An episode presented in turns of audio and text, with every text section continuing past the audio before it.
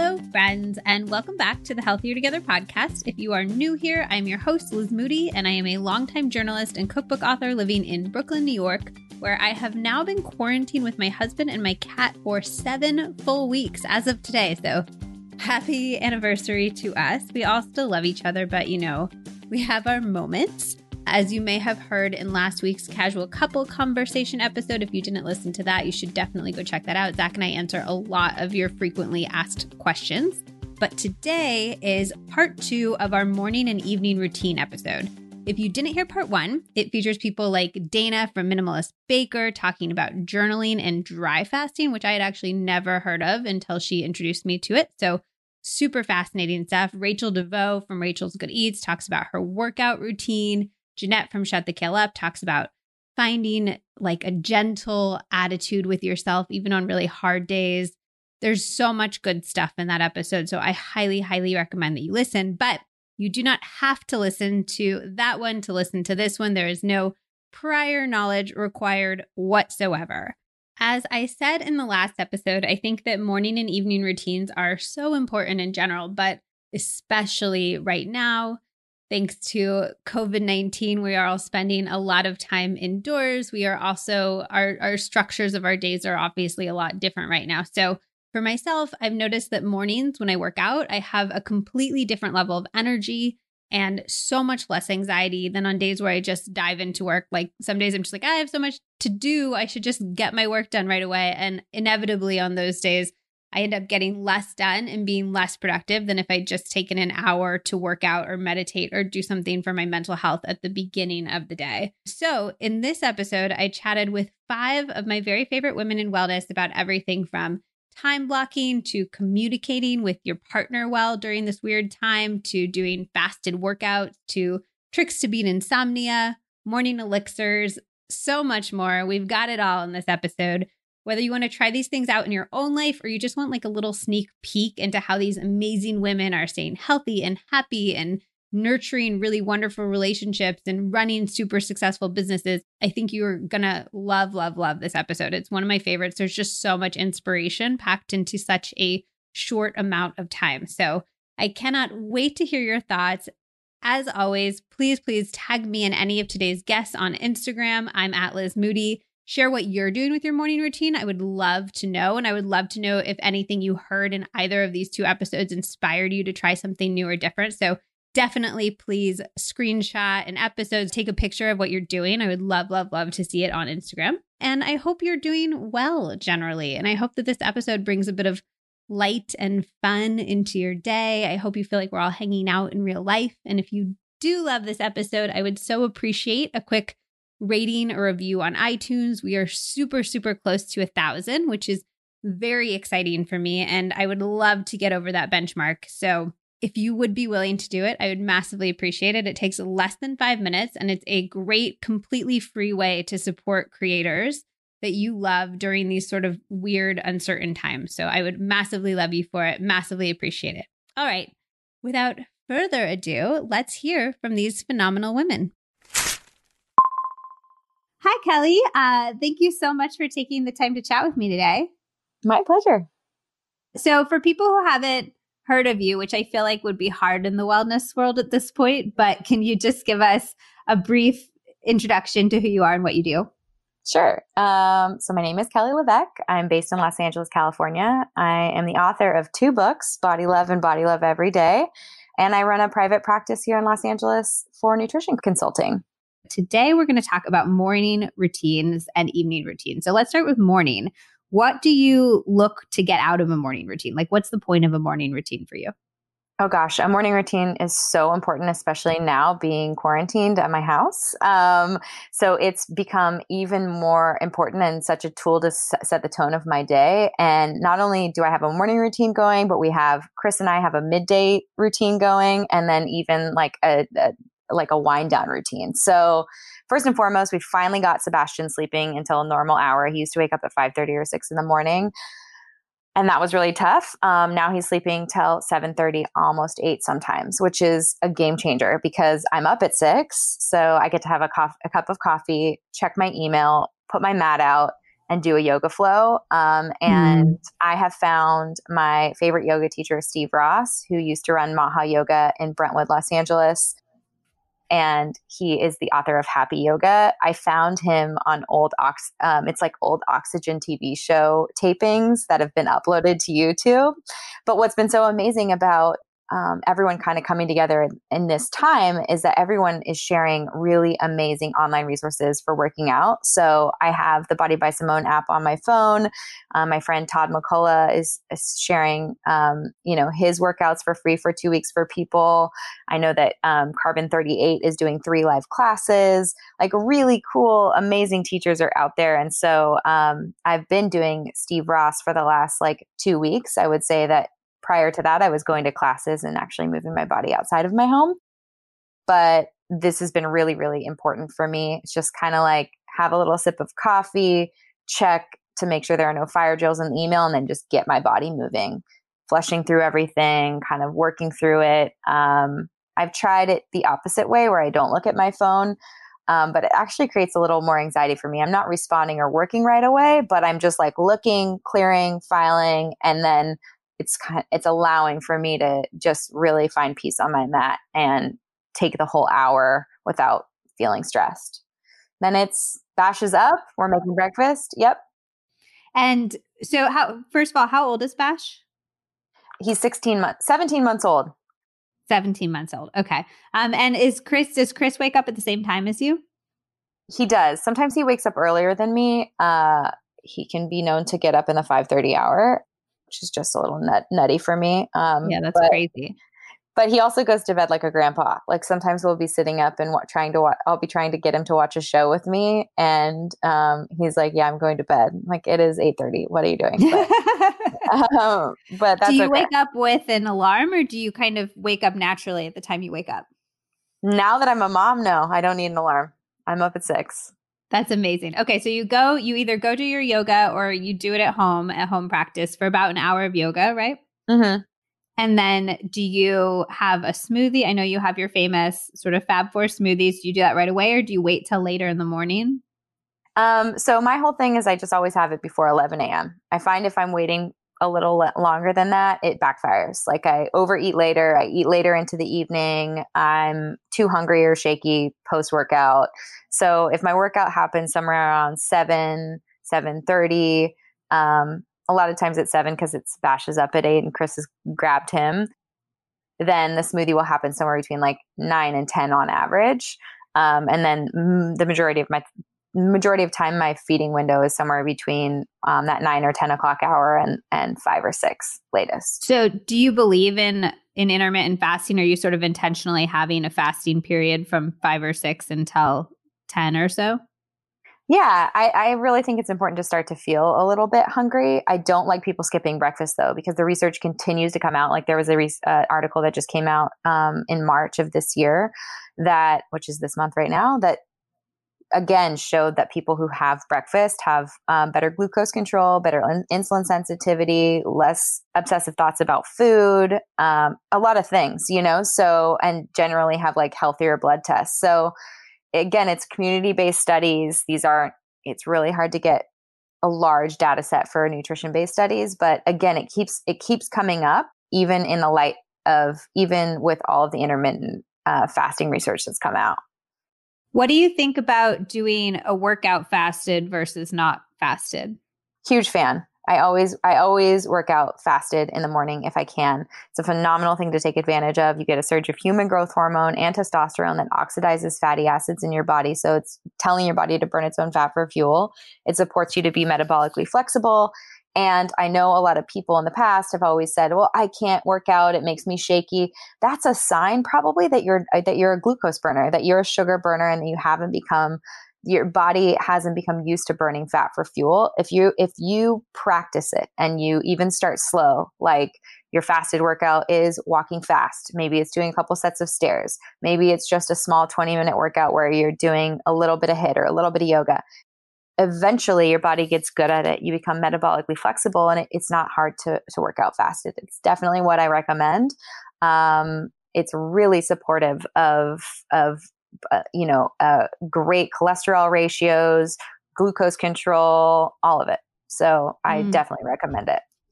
And then can you talk us through your breakfast a little bit? Sure. So it's most of the time, most often, it's a Fab Four smoothie.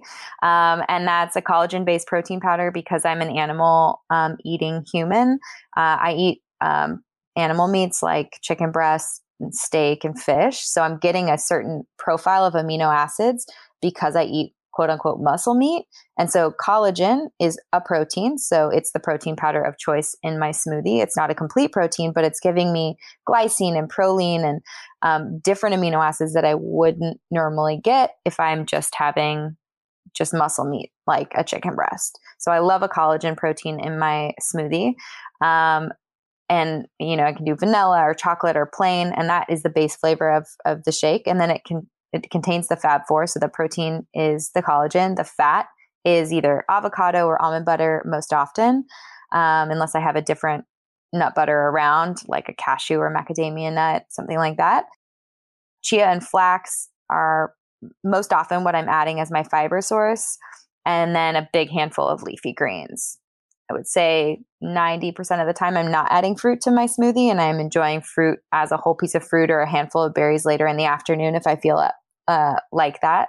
But um, occasionally I'll throw fruit in there. I just keep it limited because I'm looking for the smoothie to really be blood sugar balancing, something that calms my hunger hormones and keeps me full until lunch, whenever that is. And if my smoothie is a little later, closer, you know, 10, 11 o'clock, in the morning. Lunch might be pushed back somewhere around one or two. It might be a little bit smaller, especially if dinner is going to be at, at like six. And is there anything else that you do in the morning to sort of set yourself up to feel more productive or happier throughout the day? Uh, yeah. So I I wouldn't necessarily call it a, a traditional journal. I'm looking to find the positive. So like I won't write down. I don't like to write down anything negative um, because I'm trying to create a talk track of positivity and keep the momentum of my positivity. So most often at the beginning of the day, I'm setting the tone for like the, the priorities. Like, what are the biggest priorities that I have? Um, and making sure that those are smart goals. So a smart goal is like something that is is time bound and achievable. Um, and so for me, especially in light of the changes that we've seen in the last couple of weeks and how we're living our daily lives, that for me might be, you know, roasting up a couple sheet pans of veggies when Bash goes down for a nap.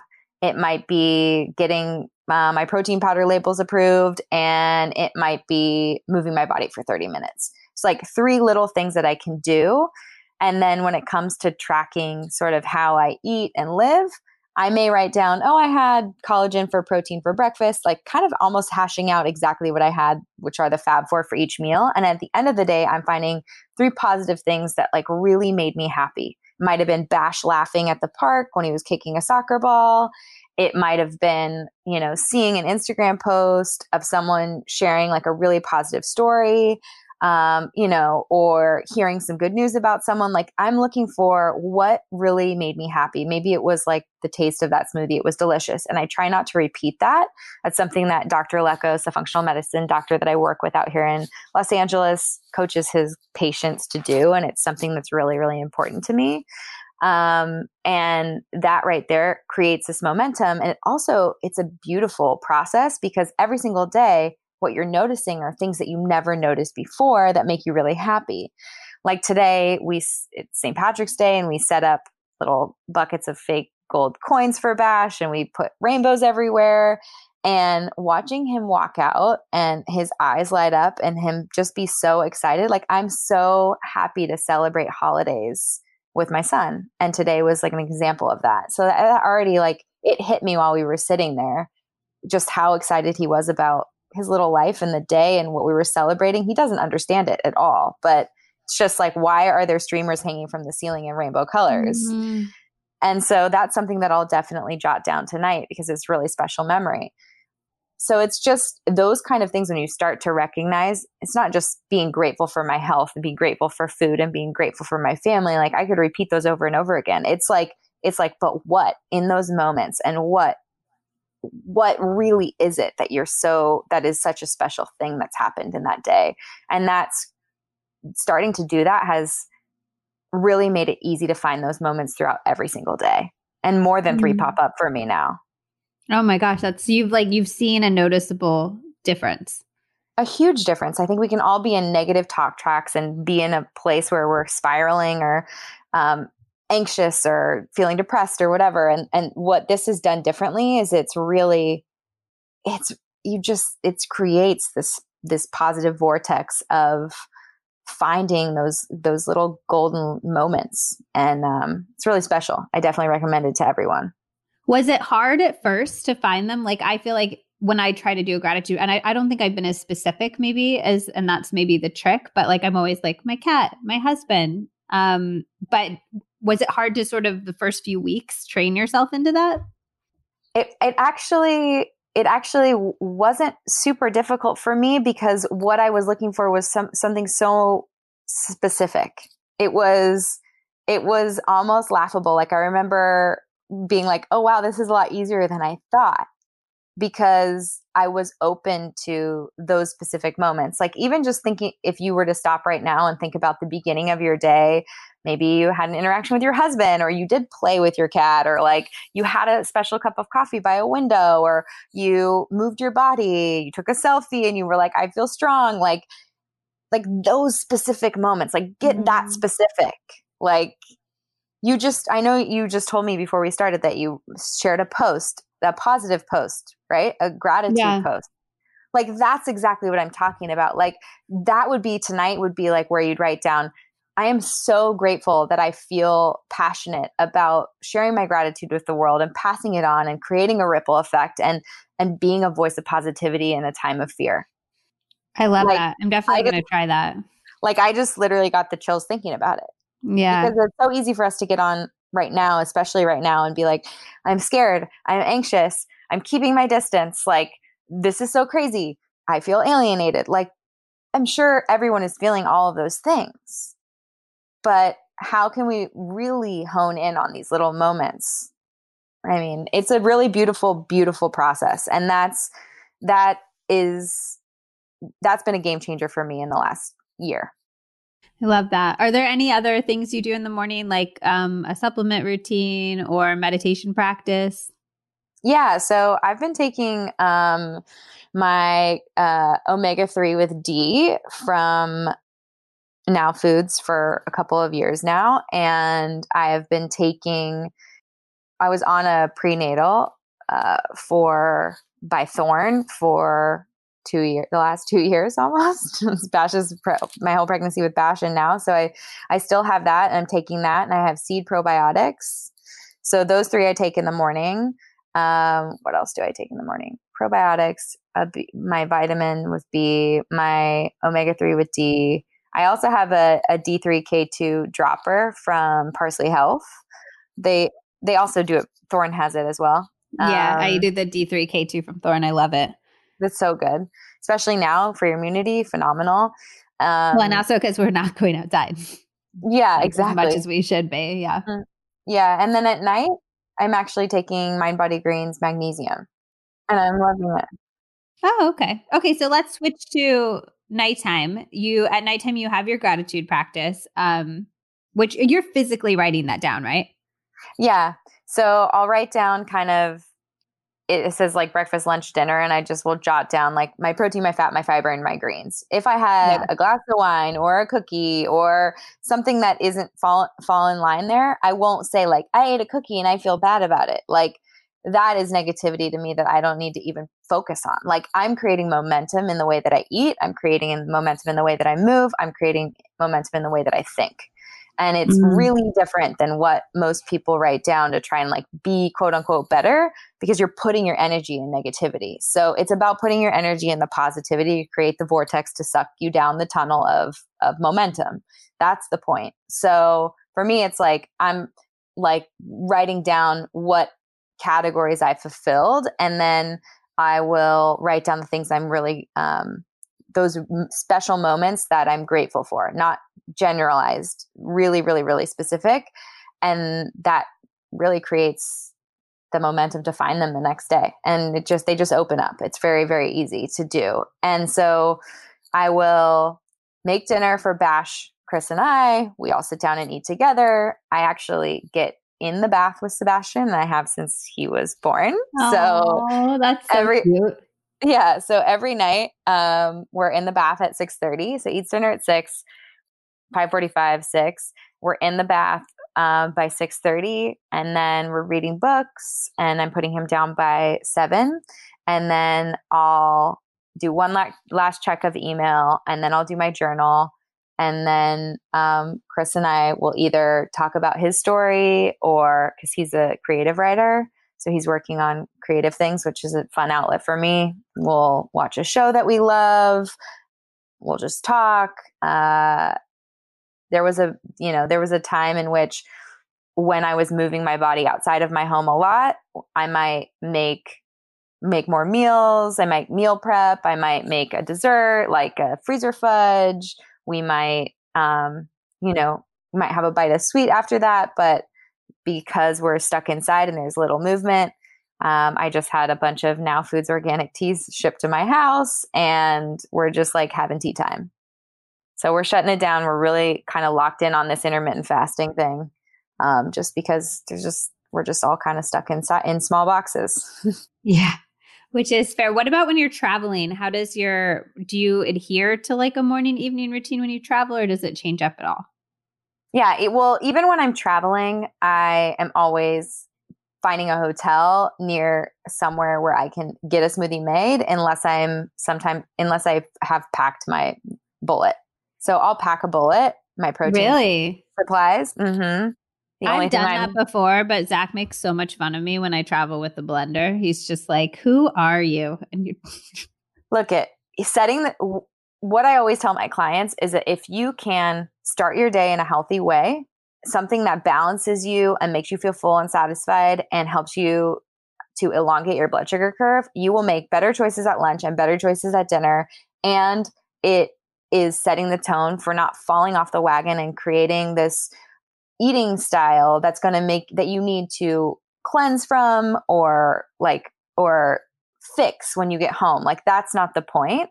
So there are places um, for me actual hotel locations that i'll stay in because i know that there's uh, like a, smoothie place in the area. The same with chicago and austin and san francisco. I will always prefer to stay with a friend if I have the opportunity because one, connection, Two, there's so much momentum created there. I have a friend in New York who loves Soul Cycle, who will go to yoga with me, who has a Vitamix at her house, and I will just Amazon drop off groceries like protein powder, mm. chia, almond butter That's to her smart. house, and we're doing it together. We're healthier together. It sounds like you think that momentum is like a really key part of adhering to your or like succeeding at your health goals.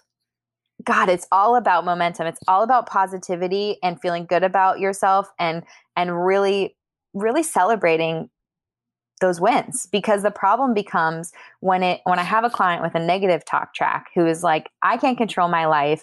I always binge late night. I, you know, I drank too much this weekend and then I was eating and then we were brunching and then I didn't work out on Monday and then well it's like you're I'm feeling that feels so heavy to me. It's, it's mm. it, and then what comes of that is them deciding Sunday night or Monday morning, well, now I'm going to do a juice cleanse, or now I'm going to do intermittent fasting where I only eat between 2 and 6 p.m. and I'm going to eat this many calories, or I'm going to sign up for a boot camp. And it's just, you're, you're beating your body to create your to, to hit your goals and that is not yeah. sustainable. Like that's never going to be sustainable. So how can we build sustainable habits? And one of the ways i do that with clients is and with myself is we have something called anchor appointments. So let's say that you if you were to really hone in on what you think would make your life the healthiest maybe that's sleep movement and food right? Then we need to create three non negotiable appointments a week where you do those things for like about an hour. So if your if your goal is to eat clean food and you think that meal prepping is going to get you there, then mm. every single Sunday or every single Monday, or you pick the day of the week and the time based on your schedule, you commit one hour to that. You never let a week go by without doing it. And that way it's not like, oh, I have to do this every single day and I have to make every meal from scratch every single day and I can't eat out or I, you know, whatever the case may be. There's no takeout. It's not the way it works. We just we have an anchor appointment that is a non-negotiable because that right there doesn't take as much mental strength as thinking you have to be perfect. It's just mm. this is a time that I've dedicated 1 hour a week to keeping the momentum of my goal. The second would be okay, if your goal is sleep, for me, it's I go to bed at Tuesday night on Tuesday nights by 9 p.m. I'm in bed. And why do you, you know, people were like, why Tuesday night? Why 9 p.m.? Well, because I know that I've watched The Bachelor since I was a freshman in college. And I used to have parties where people would come to my house and I'd make freezer fudge and Be Bad by Chris would make gluten-free waffles covered in ice cream and peanut butter. And you could choose your own adventure. I'd have spa water and he would have IPAs. And oh all my friends would come over and they would talk and chat and they wouldn't leave our apartment until 11 p.m. at night. And to this day, I still have a habit of watching that show. And sometimes it's three hours at a time on a Monday night. And it was getting to the point where I would stay up late on Monday and then I would stay up late on Tuesday and Wednesday and Thursday because it created this habit. So, how can I make sure that I'm creating momentum the day after that happens as long as I possibly can? And what ends up happening is I am either bored and I turn it off, or I watch it on Hulu and I don't have as much of an emotional connection. But if I do, I don't want to feel bad about staying up and watching it on a Monday night. So that's where I lock it in on my my anchor appointment is Tuesday night by 9 p.m. And I then you know, and then if it's moving your body, it's like when can I move my body no matter what? I'm an entrepreneur. I'm traveling for my book tour, not as much anymore. But, you know, I how do I move my body and make sure I'm moving my body every single week? Chris and I have a non-negotiable where you know, unfortunately now with with quarantine this isn't happening, but we have a non-negotiable where I got to go to a studio yoga class every weekend. It was either Saturday or Sunday. It was the same class at 10 a.m. And depending on if there was a family event or whatever, one of those days, and it was always locked in, was an anchor appointment. It's like, I'm going on Saturday or I'm going on Sunday. I'm moving my body. And he was watching Bash. You know, we didn't have to worry, would the nanny be available? We didn't have to worry, did I have to travel or have a work uh, obligation. It was just like, this is happening no matter what. And what that does is it just kept, it keeps momentum. You never are going three weeks, four weeks without doing something that you really want to do for your body. And it doesn't take mental, as much mental willpower to keep it going. And you, what you're doing instead is creating momentum. And do you think that three things is like a good amount to choose for that? I never would put more than one anchor appointment on a day. Okay, so seven would be your absolute max absolute max. I but what I like people to do is get really clear on if they were picturing their perfect life. If, if if what you felt was the most important to you and maybe that's maybe that's in, um, going on dates with your husband maybe that is seeing your girlfriends like you need to know get clear on what enriches your life the most and wellness can mm-hmm. be everything from like reading a rom com novel to seeing your friends to having an hour to yourself where you're organizing and clearing out your closets. Like it really. Or like doing your finances. Like wellness can be like literally anything that makes you be, feel well. Exactly. It can be anything. So, what I would say is get really clear on who you are and what maybe you write out like a list of one to 15 things, but you have to rank them in priority of what makes you feel the best. For me, leaving a yoga studio class, I will be 90% happier for the following three days. Yeah. Like yeah. it just has that massive effect on me, my ability to communicate with my husband, parent, deal with stress and, and work stress, financial stress. It doesn't matter. Like that right there is my church and I'm Catholic. Like that is my that is my it's my happy place and it has been how I process trauma, it's how I process pain. It's really like I know it's what I need. So I have to make time and space for that. Um, for me, the anchor appointment for eating healthy is actually an all grain smoothie on Monday mornings. It's non negotiable. Um, and that's because I've been doing it for so long that I, you know, there are times when I'm like, oh, like what just happened to the morning and I haven't eaten yet, or, um, you know, I open the refrigerator and it's Monday morning and I'm like, oh my God, I have so many things to do right now and work. I know how fast it, it is to make a, a smoothie, but I make that the greenest smoothie I can, the most nutrient dense mm-hmm. smoothie I can. It's more like my spa smoothie and it's setting the tone for this makes me feel really good about how I'm nourishing myself and how I'm thinking about the phytochemicals present in that shake. Mm-hmm. So that's really powerful. And then um, for me, the sleep thing was an issue because there, there, there was The Bachelor, and I was just with my friends, and I was having a great time. And I am like my mom, where I can be really re-energized and really throw off my circadian rhythm and my and like my cortisol curve because I get pumped up to like get a lot of stuff done at night, and it it yeah. takes effort to to wind it down and to really focus on that for me. Is there anything that you've tried to incorporate in a morning or evening routine and you were sort of like, eh, this doesn't work. I'm going to not do this thing? Yeah, I can I can do breath work and meditate at night or in the afternoon. The afternoon is actually the perfect time for me to do it. I used to feel a lot of guilt stopping my day at like that two or three o'clock hour when most of us feel like bleh. Like I used to be like power through caffeine or whatever it was. And knowing in my heart of hearts that like that wasn't the right thing to do. Meditating first thing in the morning for me is literally the most anxiety provoking to-do list that anyone's ever created in their brain. Mm. Like I like I have tried and it is not off the table for me and that's something you'll hear me say a lot about a lot of different practices is like nothing's ever off the table. Like I'm willing to give it a college try for a significant amount of time to see if it works for me but the best time for me to do it is at that time when my body is naturally calming down and naturally wants a break, somewhere between like two, three, four at the latest, mm-hmm. where I'm like, okay, like I'm going to take 20. I'm going to take 20. I've dealt with the majority of the things I needed to do today. If I really wanted to stop my day, I technically could decide to do that. But like, how can I go in and think about really what I need to be doing? It's a great way to reinvigorate and think about what I should be sharing, what I should be researching, and how I should put myself out there in the world. I love that. Well, thank you so much for taking the time to walk me through those. There's a lot of really interesting information. Oh, good. My pleasure. You're listening to the Healthier Together podcast. You all probably know by now that I don't drink coffee, but I am a huge fan of making caffeine free lattes with super weird flavors like birthday cake, carrot cake, and churros.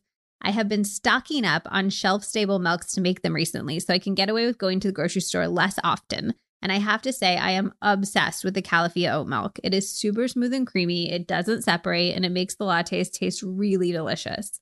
While I love the entire Califia line, their shelf stable products are coming in clutch right now.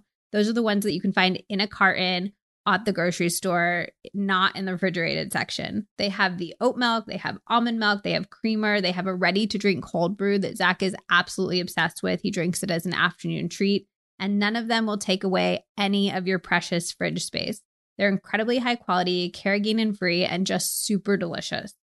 You can find Califia products in pretty much any grocery store, but if you're like me and trying to avoid going to the store, you can also order them online. And I have a discount code for you. Of course, they have a great website you can get 20% off at califiafarms.com using the code healthier together 20. That's healthier together, like the name of this podcast, the number 20. If you need help deciding what to buy, definitely hit me up on Instagram. I have lots of thoughts on this in addition to basically everything else on the planet. So hit me up at Liz Moody. I would love to share my thoughts. I cannot wait to hear what you think. All right, let's get back to the episode. All right. Thanks for chatting with me today, Laura Lea. Thank you so much for having me. You're still one of like my all-time favorite podcast episodes. I think like the insomnia anxiety conversation just resonated with so many people and yeah. um, I'm really glad to have you yeah. back. And I'm also glad to talk I'm excited to talk about evening and morning routines especially in the context of all of that type of stuff. So, For first sure. start off maybe by telling us uh, just like who you are and what you do and what your life looks like Yeah, absolutely. So I'm a certified holistic chef. I went to culinary school in New York in 2013 and basically I make healthy food that is comfort food inspired, good for families, kids, freezer friendly, all that stuff. And I've really tried to kind of bridge the gap between what people think of as healthy and especially what people are used to eating here in the South. So I teach classes, I write cookbooks and do a lot of, you know, recipe development and that kind of fun stuff. You write like super huge hit cookbooks, including one that's coming out in a few weeks, right? What's that called and where can we find it? Yeah, so Simply Laura Lea is the name of the cookbook, and it will be uh, should be in most bookstores. It's on Amazon, um, Barnes and Noble, and hopefully your local bookstore. So Awesome. All right. Well, let's start off with you. I kind of want to start off with your evening routine because I think that we've talked so much about you had a really serious struggle with uh, insomnia in your life. And um, if anybody wants the full story of that, you should definitely check out Laura Lea's episode of the Healthier Together podcast. But I'm really curious how you set up your nighttime to have a good night's sleep. Yeah, I think it's such an interesting question because I mean, I can definitely share some of like the objective, easy things I check off the list. I do try to power things down around like 7 7.30 after dinner. Um, i try to eat a pretty solid meal. I know there's this idea what is it like eat breakfast like a king lunch like a prince and dinner like a pauper or something. Mine's the exact opposite actually. I have my biggest meal at night and that helps me sleep. So i have dinner and then i try to chill out after that. Um, i do wear blue light blockers and those have been pretty helpful. What brand do you wear? Klassy Klassy Network Klassy. with a K. Okay. Um, I do like them. I think, like anything, you have to be consistent. Uh, I think I didn't find them helpful for the first maybe 10 days. And then I really try to keep them on once the sun sets and then until I go to bed.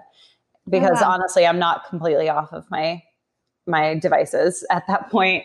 And then usually just honestly watch something that's on Netflix or whatever um, that makes me brain dead and uh, you know, clean up, shower, whatever. And then honestly, I find that having a snack right before bed has been really helpful for me. It doesn't happen every single night, but if I don't feel like nice and satisfied by the time I'm going to go to bed, I it definitely affects how I sleep, not just falling asleep, but throughout the night. So I try to keep the trifecta of like fat, fiber, protein in my mind and do something that has, you know, some kind of healthy fat, um, some kind of healthy protein and then the fiber is usually from some kind of carbohydrate source so what would that what's like an example of that yeah so an example would be um, like so delicious makes this amazing like coconut whipped cream that's in the frozen section like basically like a healthier cool whip so I'll do that with some frozen berries. That's a really good thing. Um, if I have some kind of like baked good around, whether it's like a loaf or a muffin, I might have half of a slice or half of a muffin with like a nice generous blob of peanut butter on it um, or just like a very like easy smoothie that's just a little bit of protein powder, half a banana, some you know milk of your choice. And then do you do anything else to like wind down in the evening? I know we've talked about CBD before. Do you do that at night still? Yeah, I do it sometimes. I don't do it every night. I do find it effective, but for me, I have to take like three full droppers to make it really effective for me uh, for whatever reason. So I do it selectively, sort of on an as needed basis. I particularly find that if I wasn't as thoughtful about my caffeine, that's a good night for me to take some CBD. So I try to stop drinking coffee before noon, but every now and again, it just kind of sits around and I find myself sipping on it. And then I really will notice that come later in the evening, I'm just not as relaxed. Um, I do like essential oils. I have a lavender blend, and I try to put that on not just right before bed, but a few hours before, because I think a lot of it psychosomatically for me, just the smell of it is helpful. So I do that. And then one of the best things that I've done for my sleep is I got something called the Hatch Baby. Have you heard of it?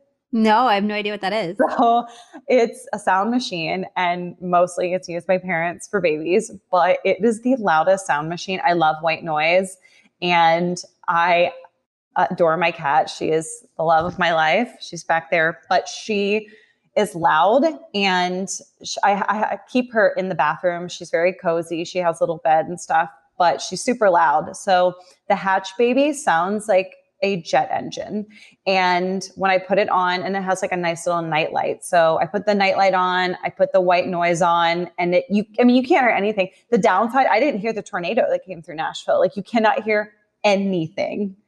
wow, that's crazy. That's interesting. I have a white noise machine, but it's not like crazy loud. And I really worry about noise from sleep. So maybe I should check the hatch. Ba- it's for babies, though. That's why it's called the hatch baby.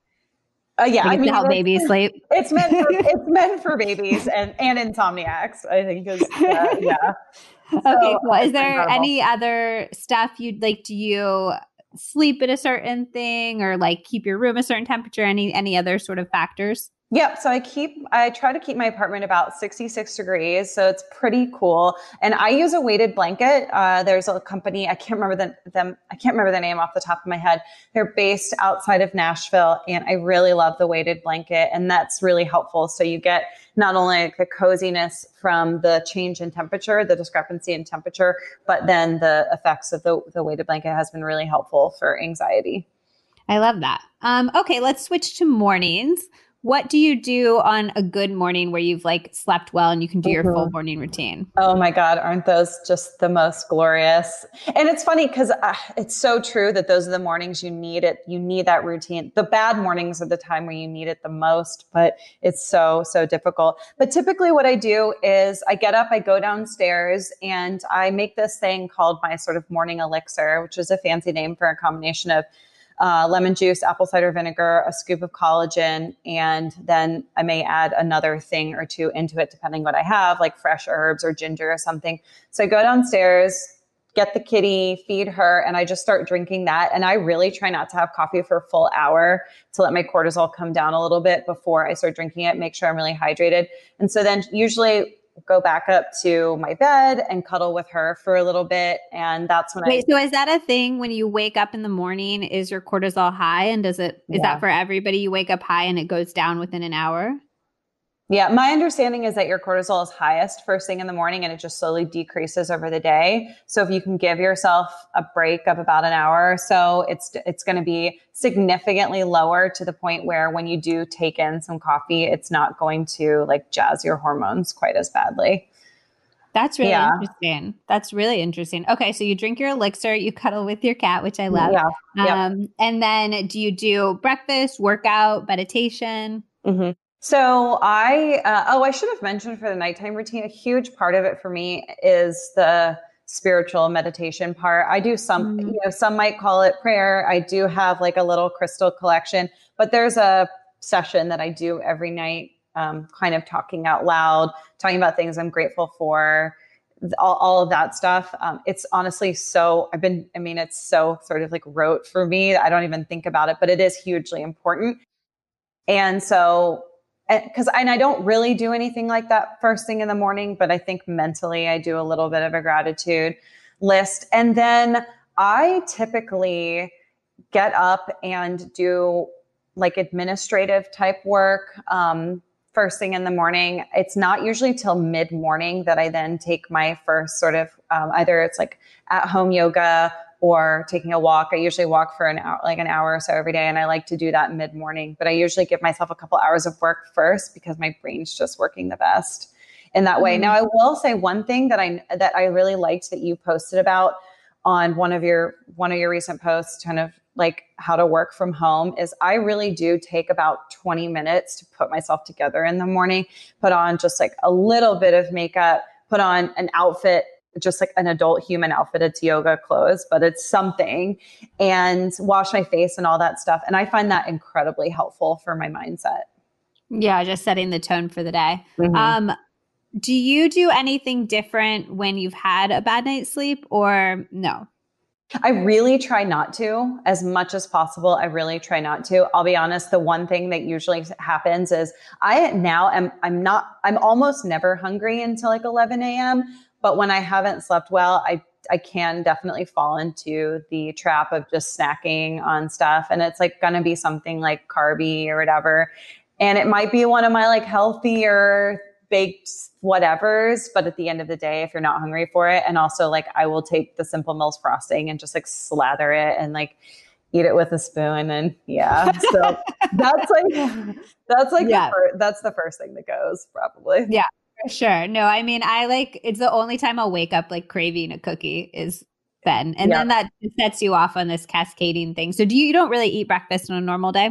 No, I really don't. I haven't probably in about two years. And um, it's been amazing for me for my digestion. And because, like I said, I found that for me personally, eating a pretty big dinner and then a snack before bed really helps me with sleep but I was in a routine of then waking up and just associating waking up with with breakfast, and I definitely found that it was just unnecessary. It was food on on food on food that I what didn't my body didn't need.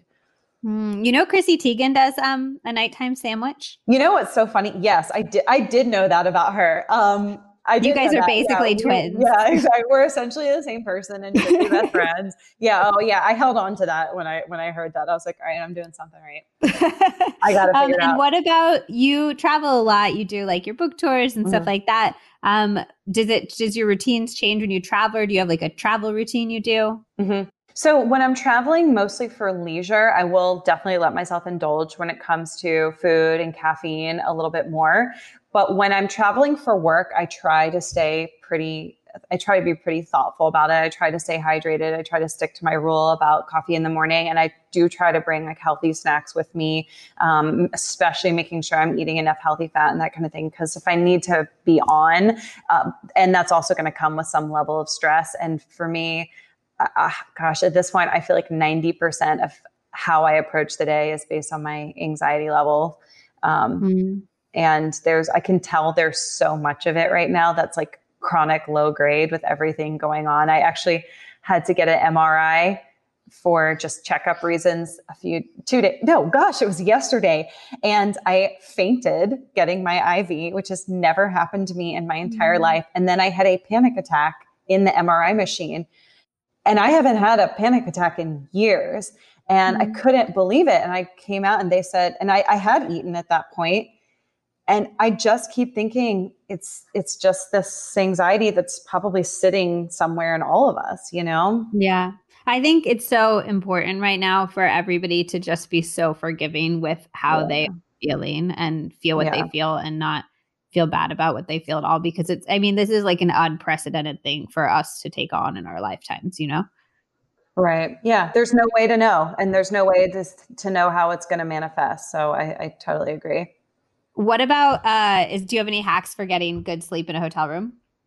So I I will say whether it's the Hatch Baby or another sound machine, I travel with it. It's really important to me. Oh my gosh, I can't believe I'm so glad you asked that. I forgot my sleep mask too. Not that recently, but maybe a year ago I started wearing a sleep mask. I have found that to be incredibly helpful, but you have to get the right kind. It has to stay on.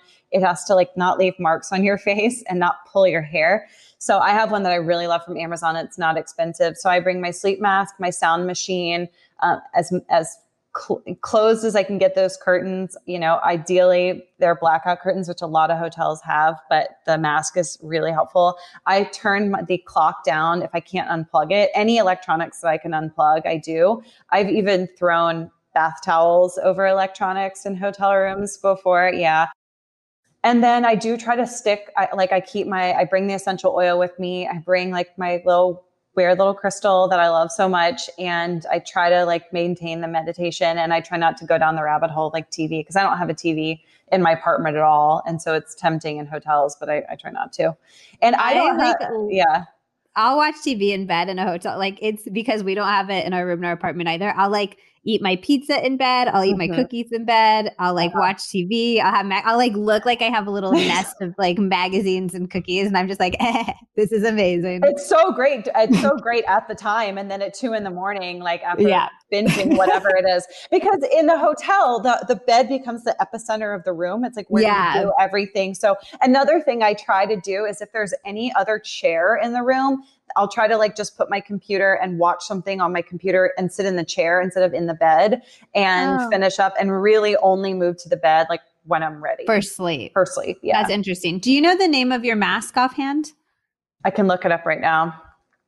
That would be awesome. Yeah. Like people are going to want to know that. And I've been through a bunch of them. I've probably tried six or seven. And this one, hands down, I've, I've ordered a bunch of them. I will say it's funny. You can see the face oil that I put on every single night. It does start to like soak into it. So it looks kind of weird, but it's not dirty.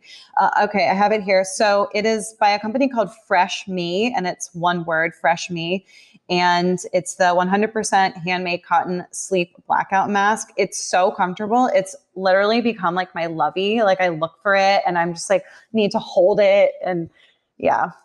Oh my god, I love that. Yeah. Okay, is there anything that you've tried for a morning or evening routine that you feel like didn't really work that you would like not recommend? You know, I actually found and I've tried a bunch of different types. I found that nighttime meditation was not the right fit for me. I'm not sure that I could totally dissect why that is, but something about what it did to my brain, it didn't, it, I, I felt relaxed, but it like, I couldn't turn it off. And somehow, somehow that has just not been the right fit for me. So I think meditation is amazing. I think it can show up in a lot of different ways for me. I would say like walking meditation has been the best fit.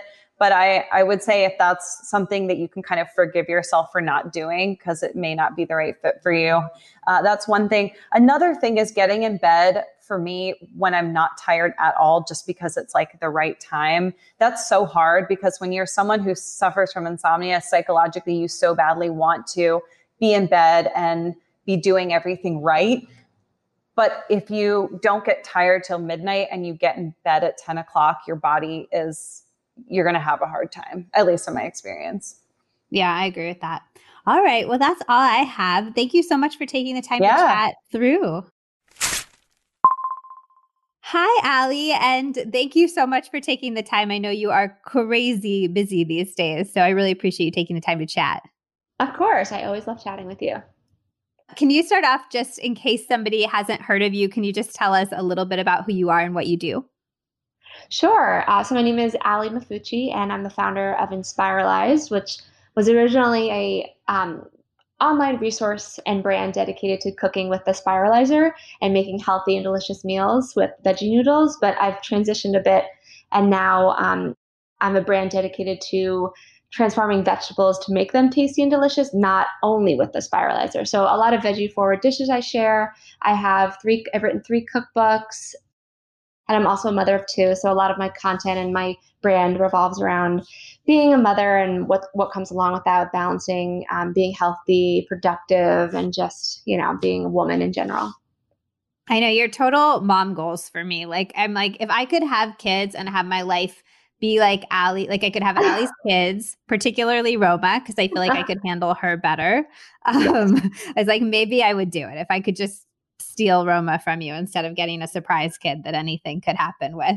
Um, and I also love, I think because I, I've loved your brand transition, Inspiralized and Beyond, your most recent cookbook is definitely my favorite because it's just like everything you can make to replace the carb or like the grains and bready type stuff, which I love with vegetables. It's genius, I think. Yeah, thank you. And especially now what we're going through, it's just very helpful to to transition this way because I feel like I am providing more useful recipes and content for people. Yeah, for sure. Okay. So you are a mom, you have two kids. How old are they? My daughter is 10 and a half months, and my son is two and a half years old.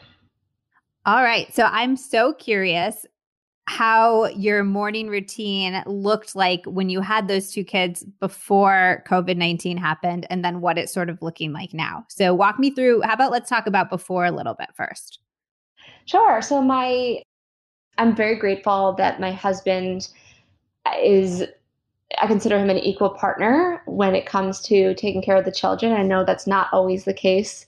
Um, and that goes for women and men. Sometimes, you know, I'm sure mothers can also not be equal partners in childcare. But basically, in the morning, our son usually wakes up first, and my husband will get out of bed and go um, wake him up, you know, do the whole I don't know how granular we want to get, but you know, get them out of bed, get them changed, get go take them to the bathroom, and then they usually sit down on the couch and watch some TV and have a little snack before mommy wakes up with Roma. And she said that's probably around six to six thirty, and then Roma wakes up six thirty to six forty five, um, and then I get out of bed and I get Roma. And if she wakes up a little earlier, I'll cuddle her in bed for a little bit. But usually I get up. Yeah, she's a very cuddly baby. Um, and for now, at least. So I'll, I'll, get her. I will change her diaper, get her um, dressed for the day. I, I breastfeed, so I'll nurse her. And then I come out into the living room and I give the baby to Lou, and Lou kind of hangs out with the kids while I get breakfast ready. And so I'll get breakfast ready for everyone. I make coffee for Lou and I. Um, so I'll sip my coffee as I am making breakfast. And then we all sit down together. We have breakfast together, and um, we, you know, we're we're very good about like keeping breakfast fun, and um, it's like a really precious time with the family. And then usually this is pre-pandemic, then Lou would go and get ready for work because he works outside the home. Uh, he works in an office in New York City. So he goes and gets ready for work, and I hang out with the kids, play with them, um, start to get Luca ready for uh, school because he's he was in school. And Roma's just usually like crawling around somewhere. She's very independent, which I love. She follows after her mother. Um, and then we have a nanny back home so our nanny comes at 8 a.m. So we've done all of that and it's only 8 a.m. So then 8 a.m. comes along and my nanny comes and she leaves at 8.30 to take Luca to school and she brings Roma with her um, in the stroller. They walk to school. So at that point at 8.30 is usually when I, they've left the house and I'm like pushing them out the door. And then um, I go to the gym and that's kind of like my my time to do it. And I notice if I wait like five minutes, I won't go to the gym. I'll just get to my desk and start working. So I try not yeah. even to turn on. I try not to turn my desk on. I try not to turn my look at my phone yet. Like I haven't looked at my phone. If I if I have my phone, it's to take like a picture because I know I want to like post a cute photo of my kids in the morning later. But then I I head out the door and I do a workout. I usually get back, shower, do all of that, and I'm at my desk by like nine. And that's when I start my day my work day. Okay. So a few things. Did you make the conscious decision to have this family breakfast together? Because I feel like that's the kind of thing that can very quickly uh, go away as people get busier or as people are trying to fit in different things. So was that a conscious choice on your part?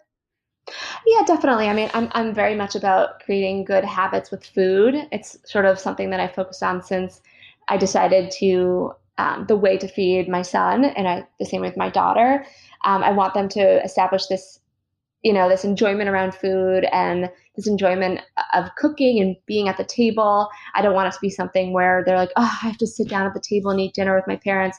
I would love to start that as early as possible. So from six months on, we've all sat down for as many meals as we can. Always breakfast. I'm always with them at lunch, and then dinner is just me. And my husband usually isn't home yet, but yeah, it's definitely something that we've uh, we focus on. My parents did it as well, so maybe that's why I do it. Hmm.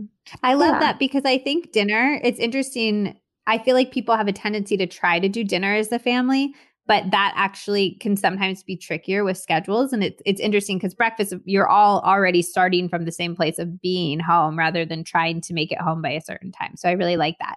Um, yeah. Do you guys all eat the same thing? And what is it? So it, I'm it depends on the day. It depends on how late the kids woke up. If they woke up really late and it's kind of I have to feed them so he can get to school, then I'll make something really quick and easy and simple. But usually we try to eat the same thing. Sometimes I'm just like not hungry. And what I like to do is have a little bit of their breakfast. Even if I'm not hungry and I don't want to eat a full fledged breakfast before I go to the gym, I'll have like, you know, if, if we're having waffles, I'll have, you know, a little, a couple pieces of waffle, or I'll make myself one little single waffle just to have with them and that'll be like my pre workout meal. Um, but if we get up early, like it's a 6 a.m. day and we're eating breakfast by 7, I'll eat a, real, a full breakfast with them. So we make, we love waffles we, with almond butter and hemp seeds and fruit on the side. Uh, we love, I make these blender muffins that people are obsessed with. You've probably seen me make them, Liz. I'm like always making them, but they're great for snacks for adults and breakfasts for kids. So I'll have those, and I usually like dip mine in almond butter uh, fruit on the side. They have like egg and oats and flaxseed and banana um, and a veggie, so like spinach or beets or carrots or something. And then we they love oatmeal, and I'll always have oatmeal with them because I also love oatmeal. And then we do like eggs and toast with fruit and some Kite Hill cream cheese. They love that. So it kind of varies. I do four. I, I basically rotate in four different breakfasts. I like that. Like you kind of you don't have to think of something fresh every day, but you get enough variety that it feels really different. Um, yeah. Okay. And then is there is there anything else you do to set yourself up for like a calm and productive day? I know that you time block because you introduced me to time blocking, which has changed my life. Oh, you're still doing it? Yeah. Well, oh, good, less good. so now, but I, well. I I do it like with less um less like serious strictness, but I still do it and it, it it's always my most effective productive days. Oh, good. I'm glad to hear that. Um, so the one thing that I do to set myself up for success in the morning is actually something that I do at nighttime the night before. So the mornings I like to be kind of like 100% family time because when they're not and I'm like doing housework or I'm starting work because I didn't finish something the night before, I'm always stressed and I always have this like mom guilt of I should be, you know, I have a nanny, right? So I should be spending any time that we're physically together, it should be quality family time. So I hate having anything looming over me in the morning. I just want to like make breakfast, have breakfast, hang out in the living room, like giggle and laugh and play. And that's how I have a Zen day. So the night before, I always do the dishes, or if I'm lucky enough, my husband has done them. and then I, I put them away because having dishes out and not put away is very stressful for me. And then I obviously I finished any work that I have and I tidy up the house. So there's no like toys hanging around. There's no like packages still on the entryway table. Like everything is put away and clean.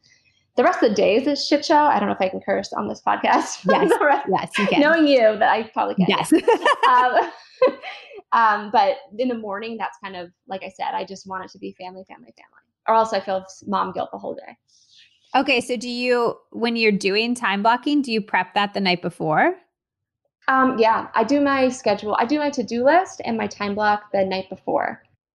Okay, so what does that look like? Do you do you like have 20 to 30 minutes that you sit down and you're like, what do I need to do tomorrow? And you do your to-do list and then you sort of slot that into time blocking. And what is time blocking for people who don't know what it is?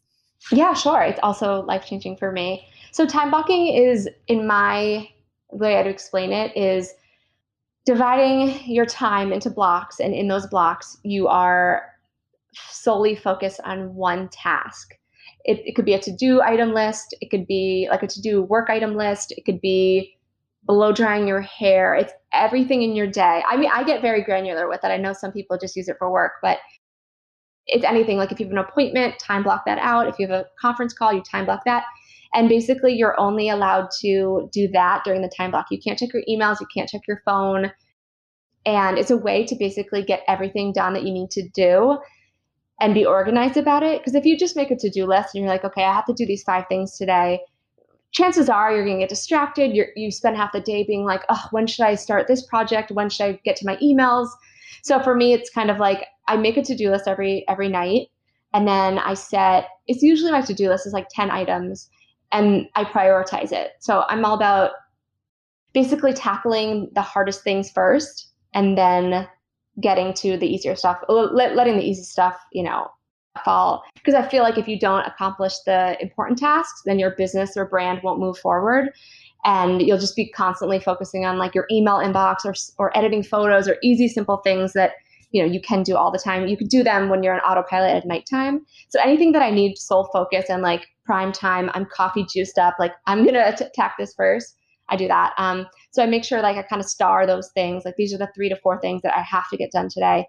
Um, and then I time block them. So I'll time block them in a day, and then I always make time for nursing, for lunch, um, for a coffee break, and then if I need to do something like I have a video call and I have to be presentable for it, I'll time block getting ready. So it's everything. Because um, if you don't time block those things, then you'll end up being like, oh shoot, I have to get my hair done because I have a video call, and then you'll you'll have to end your task early or adjust it or something like that. So I, I spend a good 45 minutes probably on to-do lists and time blocking the night before but it's something that you can do while you're like on the couch watching netflix it's not something that's right. you need like a laser focus for which is why i like to do it at night and if you don't do it at night then you're losing like an hour an hour and a half right. prioritizing really yourself in the morning yeah. That's I'm gonna I've been doing mine in the morning, but that's a really good point. I think I might switch to doing it at night because it is it's almost like um I bet you can sleep better too, because instead of your to-do list sort of going through your brain and being like, oh, can I remember to do this, this, and this, you're you've cleared it all from your brain and you're just like ready to decompress and go to sleep.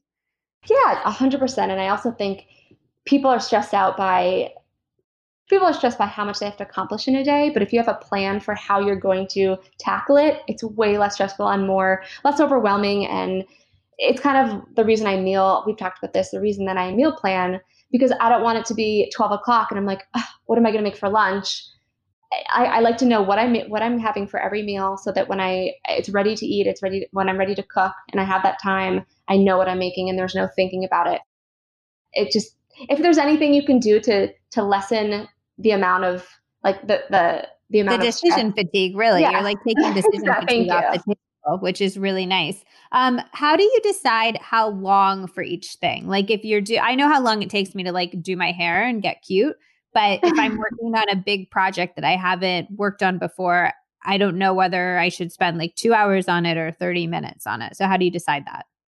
So i like my time block. This is something that you kind of know your breaking point in terms of workload so or how long you can focus for right? So for me i know that i can't focus for more than 90 to 120 minutes like an hour and a half to two hours. Any time block longer than that i'm going to get distracted i'm going to find something else to do i'm going to look at my email.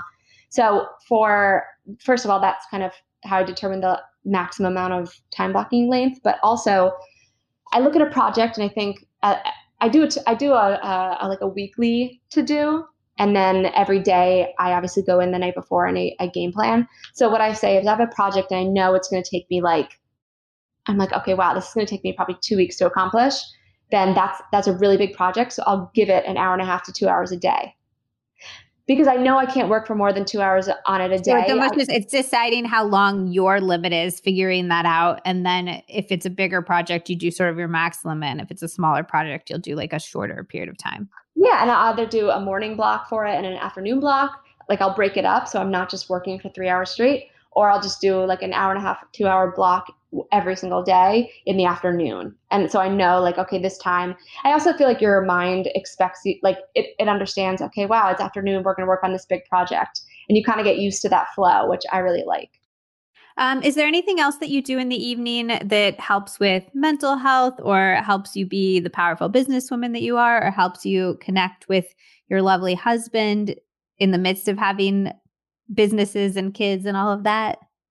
You know, I, I I'm always saying that I my evening routine not routine is the wrong word, but like my evening time needs work needs the most work. I feel like my mornings they're just like I could they're very easy, but my nighttime, I wish that I had I invested more time into being productive. And it sounds like I'm productive, right? Because I do this to-do list, but I mean productive in my uh, personal life. So my work, I got it, I got it covered. I do the to-do list. Um, I clean up the dishes. I get everything ready and, and organized. But for, with me and my husband, I feel like we spend all this time figuring out what to watch. We try to start a game, and we're like, all we want to do is watch TV. And I wish that I, I, I, I like I just think we're both our minds. I, I don't know if it's being parents and business owners or either of them, but I just feel like I'm so mentally exhausted by the end of the day.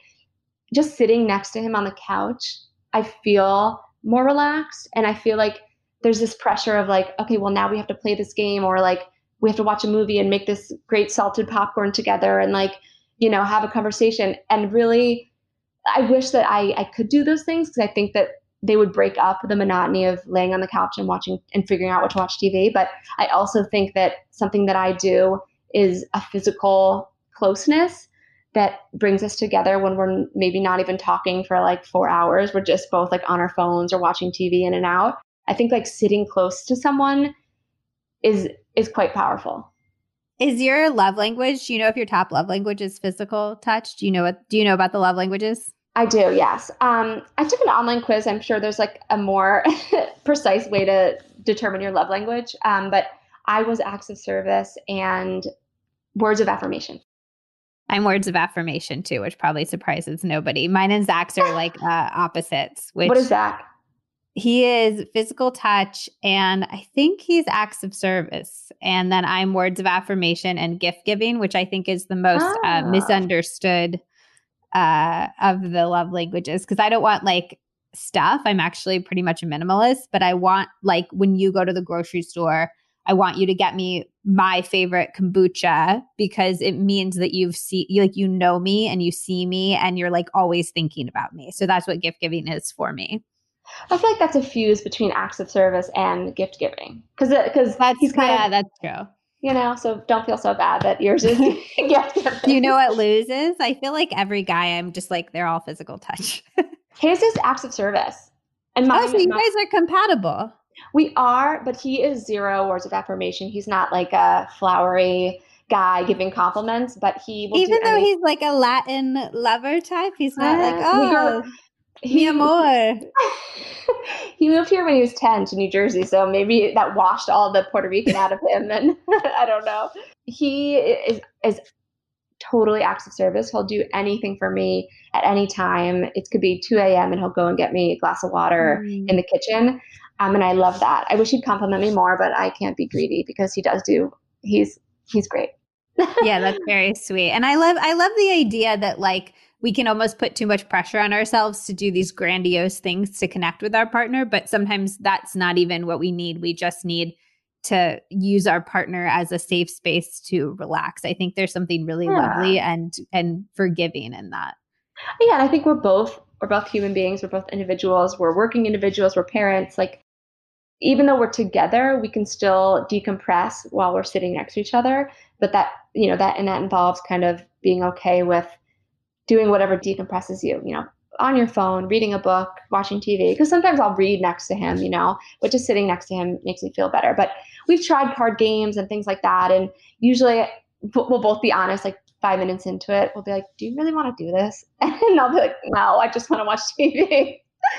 so fair enough. Also, yeah. you've talked. Are you willing to talk about um, the intimacy element at all? Because I feel like you've shared a little bit about that on Instagram, and I thought it was very interesting how you make time for that, even though your daughter sleeps in your bed with you and stuff like that. And I thought you had some really good tips there. Yeah. So for for I don't know how into it you want to get, but for a while. I would like like a point of view, like in like I want you to draw me a picture so that I can see all of the anatomy, please. um, so basically, after we had Roma, it was like sex was very non-existent. And listen, we have two kids. We had a newborn. That's very normal for parents. You can't even have sex until your six-week checkup. So you go six weeks um, without it. And it, it wasn't because we weren't like physically connecting or feeling intimate or feeling sexy. It was none of that. It was the exhaustion bit. And there we had like an ongoing joke.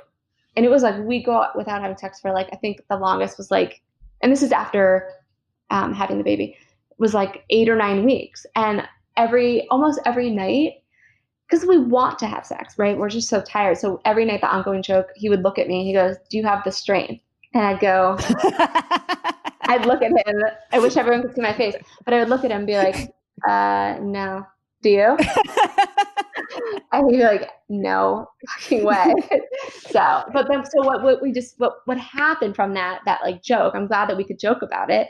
What happened was I was like, well, when do, do you have the strength or when, when do I have the strength? And what we realize is we both put the kids down. They're down by 730, which if people without kids don't realize yes, it's very hard, but you squeeze that hard element from like 6 a.m. to 7:30, and then you can like be alone without without your children. Um, so at 7:30, between 7:30 and 8 was our maximum strength period, and so basically we decided that 7:30 to 8 was the only time we could have sex. Um, it we're not having sex for half an hour. Like, you know, it could be six minutes, but I'm just saying, like, that's the zone. That's the zone of time, the 7:30 to 8, where if we don't make a conscious effort to have sex at this time, it's never going to happen. Um, so we started, you know, he would put, uh, it would take a little longer to put my toddler down. So I started doing things like he got out once and I like wore lingerie and surprised him. So we started having a lot of fun with it. Um, and it was kind of then it became the joke of see you at 7:30 okay not 7:59 because we can't do you know and it was just like it turned it into like this fun game um, and we were just having a lot, a lot of sex. And then the pandemic happened, and that kind of put a damper on things um, it, in a lot of ways. but um, that's kind of how we we combated or we we overcame that kind of like dry spell. I love it because I picture like a video game character where you're like charged, the power bars like green. Oh, yeah. It's like it's a really good image, and I just think it's it's a really fun way to turn something that could become a stressful issue into something that's fun and bonding and connected and playful. And I think that's really cool. Um, yeah. The pandemic did happen, and it made people's lives a lot harder. I think yourself uh, is included. Obviously, we're very privileged in a lot of these situations, but you used to have help with childcare and now you don't really in the same way. So, can you talk about how you're dealing with the changes in your routines because of the pandemic? So, we are not at home right now. We are um, in Florida at, at a, a rental home, and I have taken on the childcare here. So we obviously don't have a nanny anymore, and it's my husband and I. And you know, I had to have a conversation with my husband because his business, you know, he owns his company and he has uh, almost 20 people that work for him.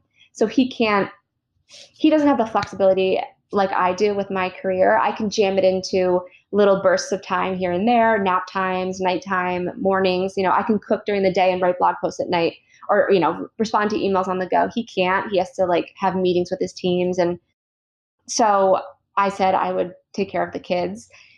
So basically, we wake up, it's kind of the same thing at home, except at 8 a.m. when the, the kids already have breakfast, you know, I've made them breakfast, we're doing the whole thing. At 8 a.m. now, what I do is Lou watches the kids from 8 to 9. And during that time, I have one of two things that I can do. I can get work done because I know I'll have an hour of, you know, of time. I have to lock myself in like a room to do it, but either that or work out. So from 8 to 9, I get my me time, and it's actually really lovely. And I'm so happy we have this arrangement because it keeps my sanity going. Because if I had to do the kids from the moment I woke up to the moment I went to bed, it would be uh, pretty tough. Um, but our parents live here nearby in Florida, so um, they sometimes now what we're doing is a tricky situation because of this pandemic um, and because we're all quarantining. It's very hard to do, but they've been helping out where my kids will go, or my kids, my son will go there for the morning, and then they'll drop him back at our house. So we're they're doing that a little bit, and that helps me because then I only have Roma, and she still takes a morning nap, so I will get time to time done to, to do work. Um, but other than that, the whole rest of the day I am with the kids. So Lou usually around four thirty or five, he'll um, he'll be with the kids so I can cook dinner. Okay, so two things. One, I just want to clarify because you clarified this to me when we were just chatting the other day that you and your family and your parents have been quarantined for more than two weeks and you're not seeing other people. You're getting groceries delivered. You're literally not you're kind of potted together. You've you've formed like a pod together. It's as if you guys live together.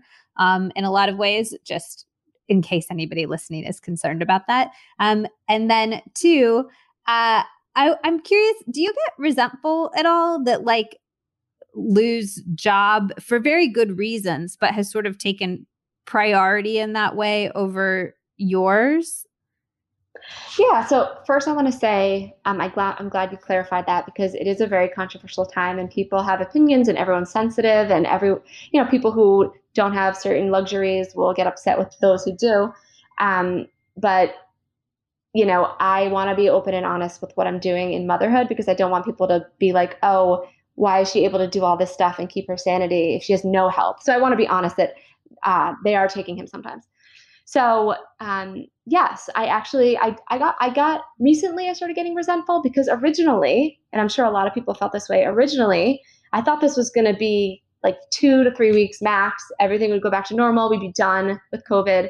19. And um, so I agreed to the childcare thing under that, you know, understanding.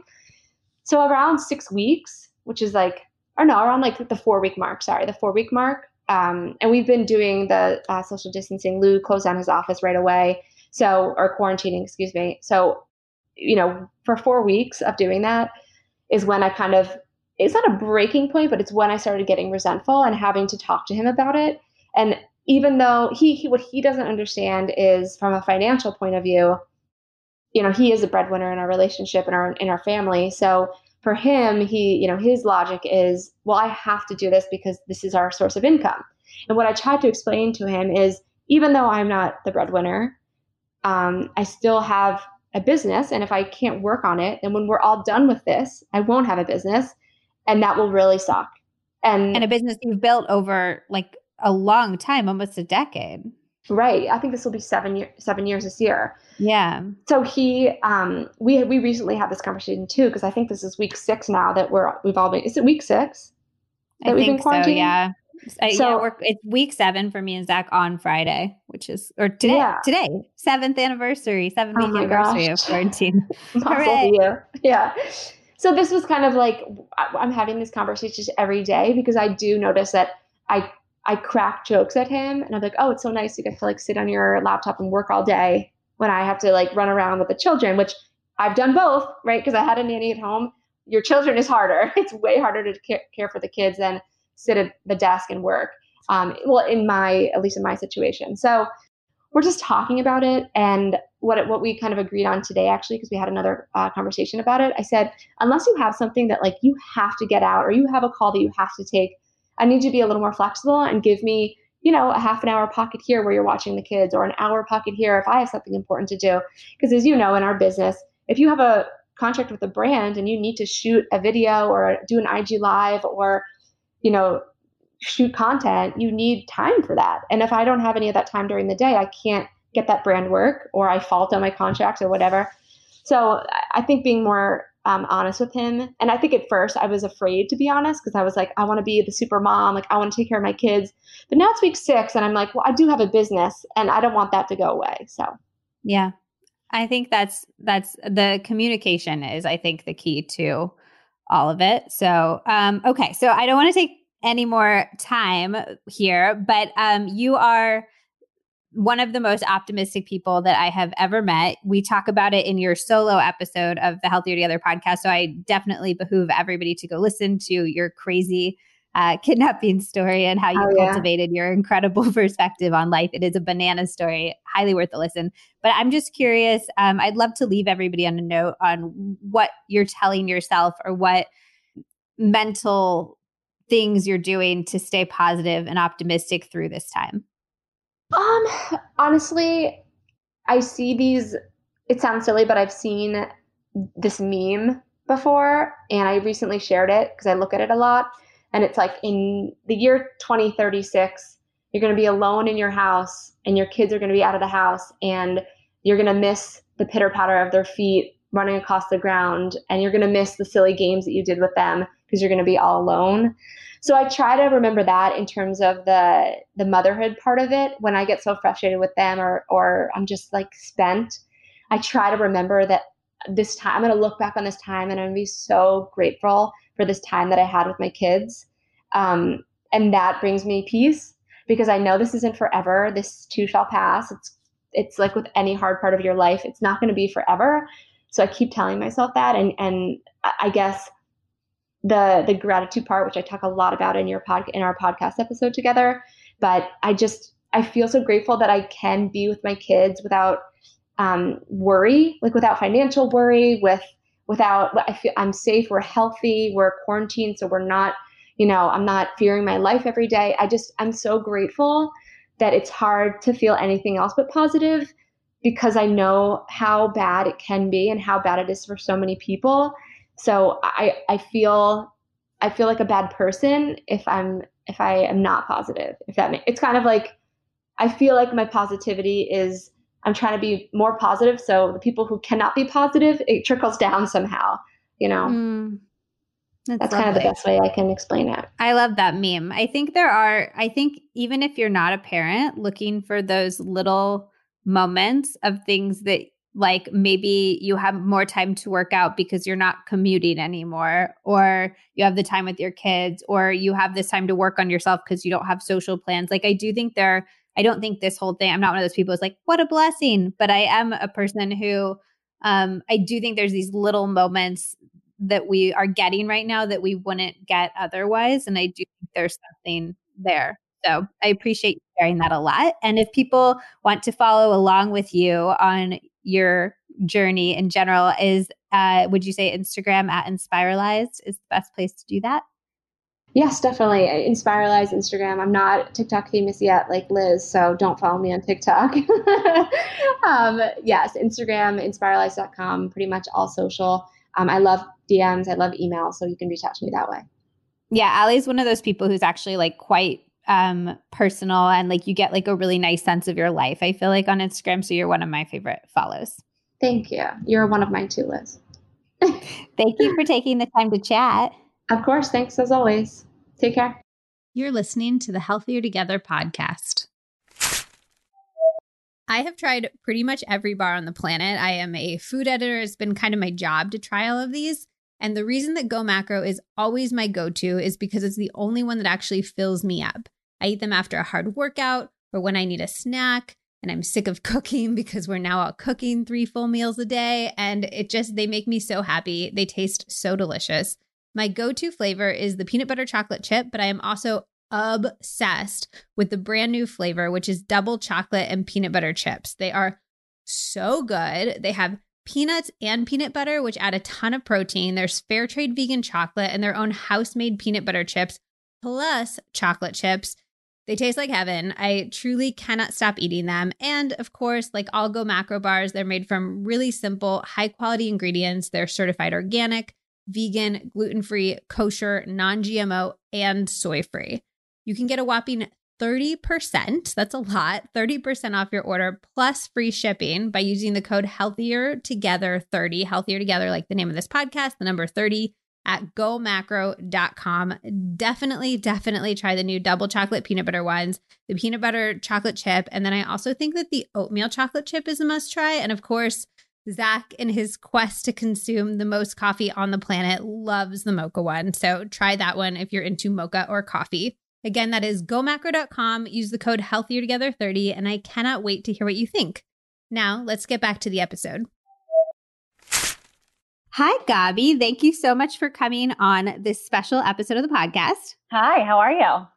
I'm good. Your episode is still one of my most commented parts when you were like, um, I think I had anxiety like one day in my life. I remember that so vividly because we were sitting in that weird like business center. I had eye masks on, like I yeah, gold eye masks, hot mess. but people still come up to me and they're like, "Do you think she meant that?" Yeah, I mean, yeah. it's amazing. It's aspirational. Ah. Okay, so for people who aren't familiar with you or haven't listened to that episode, can you just tell us a little bit of background about who you are and what you do? Yeah, so my name is Gaby Dalkin. I run a website called What's Gaby Cooking, and it started as just a food blog, probably, I don't know, I don't even know, 10 years ago. And um, it has since turned into, you know, there's a website. I have cookbooks. I have a new cookbook coming out end of April. I have a set of product lines that sold exclusively at Williams Sonoma. So now What's Gaby Cooking is this whole 360 lifestyle brand that I do full time. I love it. What's can you tell us a little bit about your new cookbook? Yes, it is called Eat What You Want. Um, 125 recipes for real life. And it is literally recipes that you want to eat. Like there's everything in it. It's healthy, it's indulgent, there's pasta, there's salads, you name it. I just feel like in today's world where we have a lot of noise about what we're not supposed to eat or what's quote unquote going to make you fat, like none of that is healthy to listen to. So I really just wanted to write something that gave people a permission slip or like was like a pep rally or some freedom to do what really makes them happy. I love that. That's I, that's very much like how I eat and cook as well. So I'm very into that. Um, all right. So, what do you look for in your morning routine? I know that you travel a lot, and mm-hmm. I also know that you work out, and those are sort of like my two things that I associate with you, yeah. other than cooking. Yeah. So, my morning routine looks fairly similar every morning. I'm not, I am actually making an effort to stop checking my phone when I first wake up. So let's just pretend I've been successful at that. But my morning routine typically I wake up, say good morning to my husband, don't look at my phone for like 15 or 20 minutes and like just kind of lounge in bed. I have a tea or like a matcha or something every morning. And then I usually go right to the gym. I love working out. I think it's my one 90 minute period every day where I get to focus just on me. Like I, I leave my phone in the locker. Like I don't check my DMs or anything. Like I just get to focus on me and my body. And I think it's so important for me to start my day like that before I get into the rest of my life.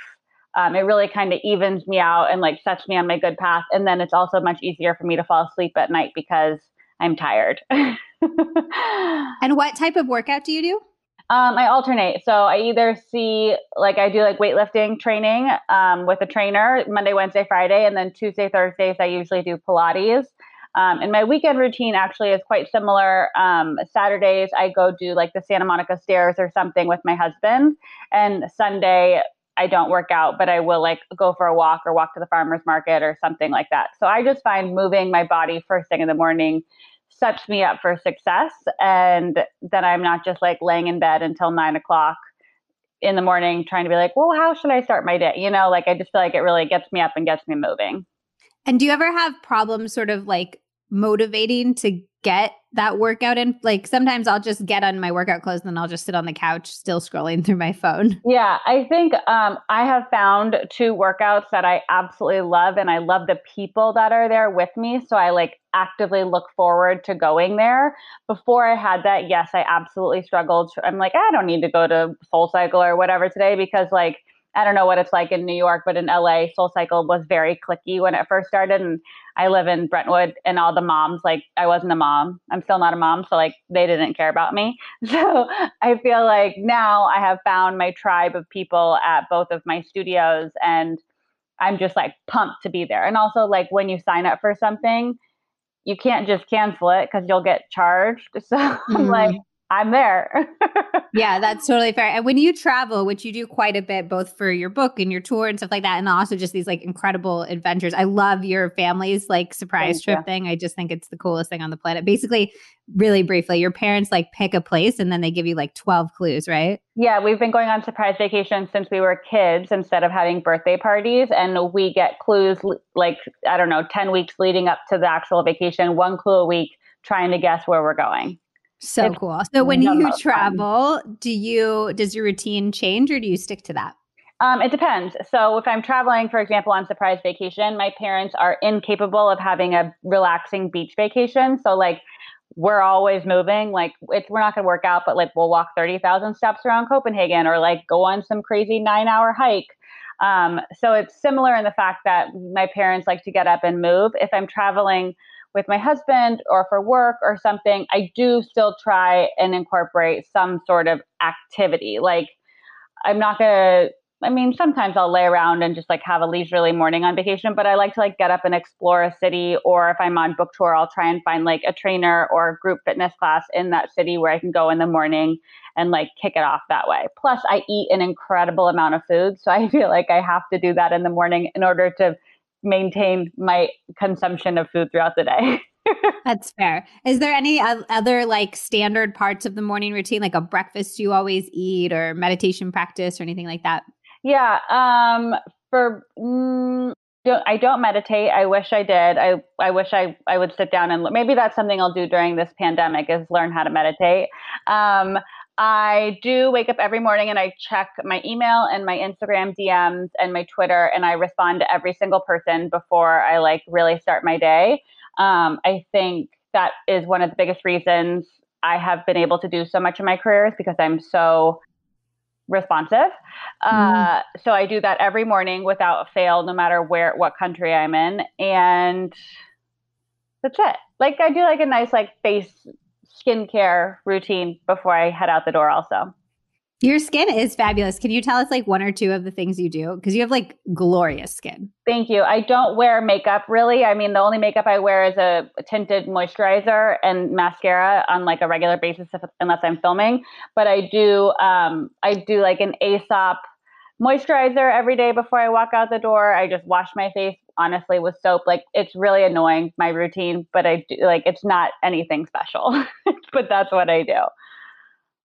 I think sometimes the less really is more. Like I was trying to talk my husband into a skincare routine and he took it as a sign that he should eliminate even washing his face and now he does that and he's like my skin is great. So Wait, he doesn't super. wash his face or he, he does? does? He he literally went from his only skincare routine being washing his face to not even that. Like he literally well, now does my, nothing. One of my girlfriends was just telling me about skin fasting, which is when you go through like a 14 or 21 day period and you don't put anything on your skin, including soap, lotion, period, nothing. So your skin has time to reset. She did it when she was pregnant and it like totally fixed all the hormonal acne she was having. So I feel like your husband might be onto something. I want to do that, but what about sunscreen? I wouldn't wash my face, but I put sunscreen on every day, and he doesn't well, do that. We're in a pandemic. There's nowhere you can't go outside. I should do it right now. That's true. It's a brilliant idea. Okay, so that's morning. How about evening? What do you do? You have any sort of special get ready for bed steps? Yeah. So before I get ready for bed, I oh I, I ice roll my face every morning. I forgot about that. Oh. I love an ice roller. That um, one's lovely. Yeah. Before I go to so I shower every night before I go to bed. I like to go to bed with soaking wet hair.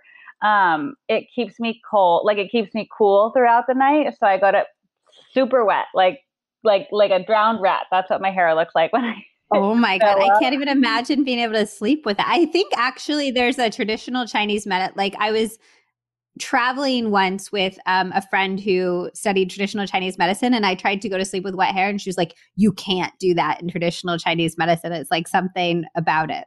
I've been doing it since I was a child, and I like I will not sleep as great if I don't shower and wash my hair. It's like a natural air conditioning. It is. It's so great. And like we grew up in Arizona, so I think part of it was a like you just like cool down right before you go to bed because it's so yeah. hot there. But now I just live for it. Um, so before we go to bed, we usually watch some TV, try and put our phones and computers down like 30 to 45 minutes before bed. Um, I shower. I do um man, what's that like thing called that you roll over your face that has needles in it? Micro needling. Oh, micro micro needling. I do that in the shower once every couple days. Um, and then I do like my Aesop moisturizer, right, moisturizer again before I go to bed. And that's it. It's super and simple. Do you fall asleep like reading or doing anything, or do you just like get in bed and fall asleep? I get in bed and fall asleep. Um, there was a period of time recently where I was binge watching Queer Eye, the new, like all the new seasons, and so I would fall asleep watching TV, which I've had to cut out because I don't sleep as well when I watch TV right before I go to bed. Mm. But I don't read when I read. I try and read during the day, so I don't strain my eyes before I go to bed. And roughly, what time are we talking about for wake up and for bedtime? I would say I wake up between 6:30 and 7. Naturally, I don't have an alarm unless I have a flight or like a call time or something, and then I go to bed in bed by 9:30, lights out by 10. That's like very grown up and impressive. I love sleeping. All right, perfect. perfect. Well, thank you so much for sharing. Thanks for having Everybody me. check out Gaby's new book. Can you say the name again? It's called What's Gaby Cooking? Eat What You Want. Eat what you want. Thanks, Gaby. Thank you. Thank you guys so much for listening. I hope you loved this episode. I hope you fell in love with all of these amazing women, many of whom I consider really dear friends of mine. So I hope you love them so much. And as I mentioned last week, we're going to be back next week, not in two weeks, with a whole brand new episode. So definitely tune back in, subscribe wherever you listen to podcasts if you were sent this by a friend. And if you are interested in doing a quick rating or review, I would, of course, very much appreciate that. And you would have my eternal gratitude. In the meantime, come hang out on Instagram. I'm at Liz Moody, and I would love to see you there. Have a great rest of your day.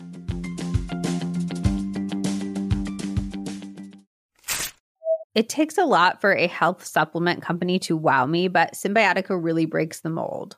If you haven't discovered them yet, they make really different products than any other supplement company I've seen before. They have a lot, so I highly recommend that you check out their website and take their quiz to find out what's best for your specific goals. But I wanted to call out a few of my personal favorites. First of all, the topical magnesium. You all know I love magnesium, and I've always wanted a topical spray that wasn't sticky, that felt good and luxurious to use and that actually let the magnesium absorb into my body, which requires DMSO as an ingredient, which I have actually never seen in any other product. If you have achy muscles or sore feet, this is literal heaven. And I also love it before bed to help with sleep. And then I have become increasingly interested in minerals. We talk a lot about vitamins, but adequate minerals are so key for energy. And unfortunately, it's become harder to get adequate minerals because our soil is so depleted of them. The Cymbiotika Shilajit supplement is one of the best mineral supplements that I've found. And the research around Shilajit is profound. There's robust human and animal research that shows it acts on ATP in a way that significantly helps restore and create energy, which is one of the biggest things that I love it for as a low caffeine consumer. There's also robust research around its anti inflammatory properties, its brain protective properties, and more. I think of it more as a whole food than a supplement. It's a naturally occurring resin, and I just mix a little bit of it into my afternoon tea or my decaf coffee drinks. And like all Cymbiotika products, there are no additives, fillers, toxins, or artificial flavors. Of course, I have a special discount for you. You can use code Liz Moody to get 15% off plus free shipping on subscription orders. Again, that's code Liz Moody for 15% off on cymbiotika.com.